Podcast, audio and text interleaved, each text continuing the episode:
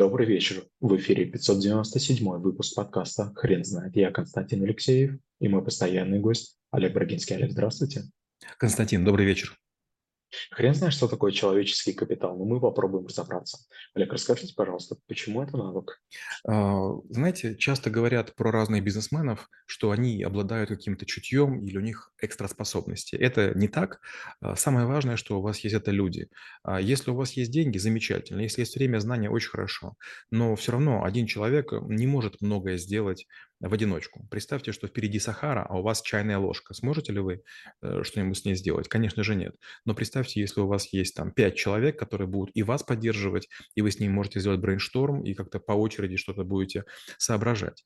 Люди – это невероятная история. Я боюсь ошибиться. Кажется, Генри Форд говорил, если у меня заберут все, но оставят моих людей, я построю заводы лучше, и мои автомобили будут быстрее. Я тоже все время это говорю, но мне почти никто не верит. Знаете, такая сегодняшняя культура успеха, сегодняшняя культура выпендрежа, она очень индивидуалистическая. А я все время говорю, нет, только работая с людьми, которые сильнее, чем ты, только работая с людьми, у которых есть энерджентность, только с путем получения синергии можно делать что-то. Когда я создавал свои компании, неважно, это интернет-магазин или компания по программированию, или это, скажем, вот там другие менее известные мои проекты, всегда были люди, 1, 2, 3, на которых очень много держалось. И даже если они потом уходили, их место занимали другие, которые или вырастали, или, скажем, из-за них мы поворачивали лодку там чуть-чуть левее или чуть правее. Но именно люди все определяют. Им приходят в голову идеи, они способны самоотверженно трудиться и умеют договариваться. Олег, слово «капитал», возникает ассоциация, связанная с ней, что это измеримая ценность. Вы не могли бы, пожалуйста, сказать, а как тогда человеческий капитал можно измерить? Бизнес имеет 3 линии: фронтлайн, миддлайн и бэклайн. Фронт – это все, кто с клиентом взаимодействуют. Мидл – это те, кто иногда с клиентом взаимодействует. Бэк – никогда не взаимодействует. Когда мы говорим про фронт, очень легко понять, кто кого привел и какие были сделки.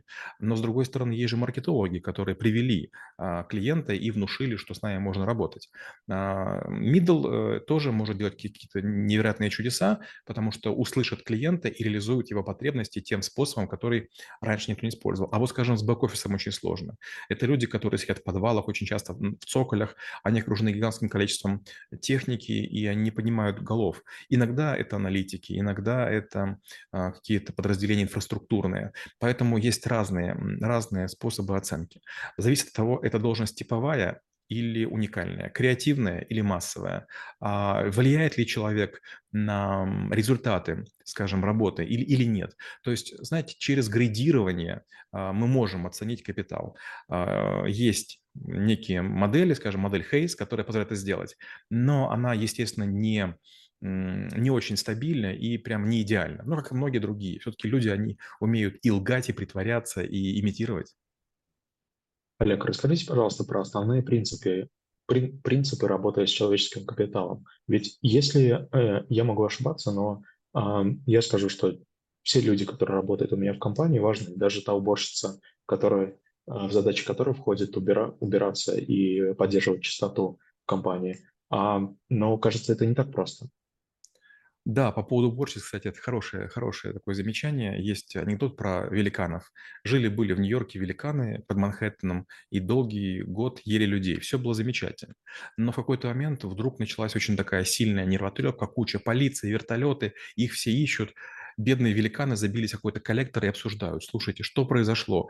И один друг говорит, вы знаете, кажется, дело во мне. Я съел уборщицу. А ему все говорят, ты что? Ты съел уборщицу? Послушай, мы столетиями питались менеджерами, и никто этого не замечал. Уборщиц нельзя есть.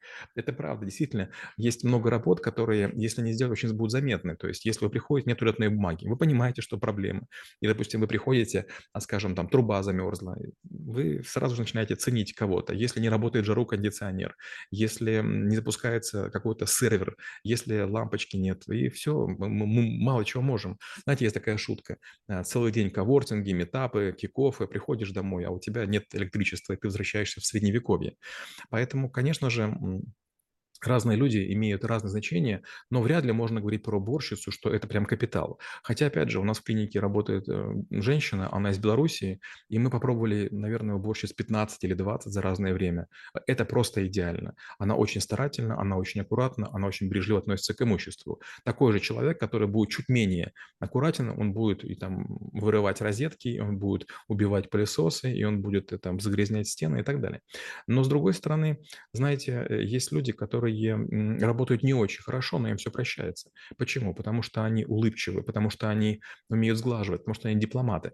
Знаете, наши сильные стороны являются продолжением наших слабых сторон. Поэтому если кто-то делает что-нибудь хорошо, то у него обязательно будет какая-нибудь тыльная сторона, в котором что-нибудь вам может не нравиться. Получается, что чем талантливее человек, тем тяжелее с ним работать, хотя он точно будет частью вашего капитала. Олег, вы не могли бы, пожалуйста, рассказать о компаниях, которые не думают об этой теме, а чего они себя лишают? Я бы сказал так, на высоких уровнях, грейда начиная с 19-го, я глубоко уверен, что все думают о людях.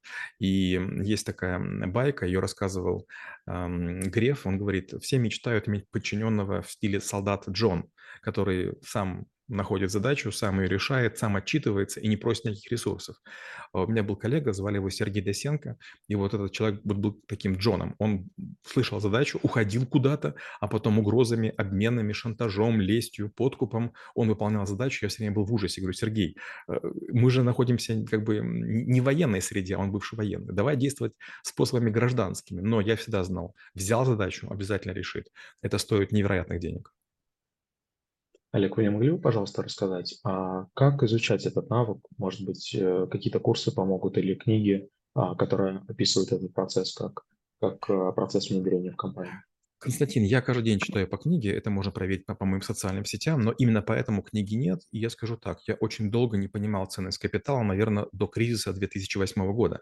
А когда вот началась эта вот вся заварушка, и у меня компания начала разваливаться, это компания Битек, программистская, я вдруг понял, что мне не нужны суперпрограммисты, а мне нужны люди, которые умеют быть такими кризис-менеджерами. То есть, когда лодка плывет по спокойной воде, вам подходит любой гребец. Но когда вы подходите к порогам, к разворотам, к водопадам, вам нужны люди, которые кратковременно могут приложить колоссальное усилие. И вот тогда я впервые начал думать, что мне нужны не лучшие сотрудники с точки зрения работы, а те люди, с которыми я могу пойти в разведку, тонуть на подводной лодке или лететь на Марс. То есть полностью мое мировоззрение изменилось. То есть когда начинается пике, очень многие крысы бегут с корабля. Поэтому есть такая шутка. Приходит крыса, капитан корабля, и говорит, слушай, пускай твои завтра не кипишуют, у нас учение. Олег, вы не могли бы, пожалуйста, рассказать, как искать таких людей к себе в компанию? Я не знаю, как искать. Я глубоко уверен, что их нельзя подманить деньгами, но я утверждаю, что их можно просеять. Каждые 2-3 года так или иначе ко мне прибиваются несколько людей, с которыми мы начинаем делать проекты, статьи писать и так далее. И вот сейчас в школе трэблшутеров где-то около 20 ребят, за которых я взялся, и я пытаюсь им помочь. Мы меняем страны, мы меняем города, мы меняем профессии, мы пишем книги, мы ведем всякий образ жизни такой специальный, ночной, но у них зарплаты растут, они быстро закрывают ипотеки. Они получают какие-то повышения по должности. И я абсолютно понимаю, что вот как раз это те, в кого нужно вкладывать деньги. И наоборот, есть масса людей, которые думают, что они какие-то уникальные, особенные, но на самом деле просто возле них есть сильные менеджеры или крепкие акционеры, которые готовы их тащить. Но когда начинается сильный ветер, то балласт сбрасывают.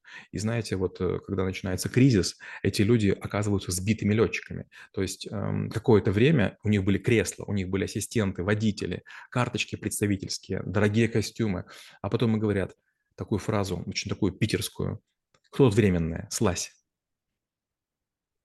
Олег, а вы не могли бы, пожалуйста, поразмышлять над таким вопросом? Стоит ли собственнику компании или HR-отделу говорить людям, которые входят в золотой состав человеческого капитала этой компании, что они действительно ценны? В этом нет никакого смысла. Две причины расскажу. Первая причина. Я хорошо помню один из кризисов. Это был 2004 год. вышло в «Коммерсанте», в «Ведомостях» сообщение, что Гута-банк и Альфа-банк все. И очень многие сотрудники Альфа-банка начали забирать депозиты, начали клиентов шебуршить и так далее. Потом, конечно, они были все уволены, но вдруг оказалось, что некоторые люди очень спокойно все восприняли и не делали лишних движений. Я их повысил. И я всех собрал и сказал, что вы молодцы, я на вас делаю ставку и так далее. Константин, в ближайший год ушли почти все. Со всеми хорошо расстались, но я им показал, что они молодцы. Я был неправ. Другой пример. У меня была компания, и тоже начинается ситуация. Это был там год плюс-минус 2010. И вдруг я замечаю, что мне нужно кого-то увольнять. Я начинаю увольнять, естественно, худших. Надеюсь, что с небольшим коллективом, там 15 человек, я, значит, оторвусь от земли, и мы полетим. И вдруг один из сильнейших людей приходит и говорит: Алексей Ильич, мне дали хорошее предложение, я ухожу. И я думаю, если бы я знал, если бы ты мне сказал, если бы я с тобой поговорил, то мы бы расстались чуть раньше, и я бы кого-то из тех, кто уже ушел, я бы оставил бы. А так как бы я остаюсь и без головы, и уже у меня хвост обрублен, я никого позвать не могу. Вот как бы два таких примера, это, знаете, такие два конца вектора: говорить плохо и не говорить плохо. Олег, тогда расскажите, пожалуйста, как делать ставку, стратегическую ставку на человеческий капитал, когда одной из составляющих этого уравнения является человек, который непредсказуем?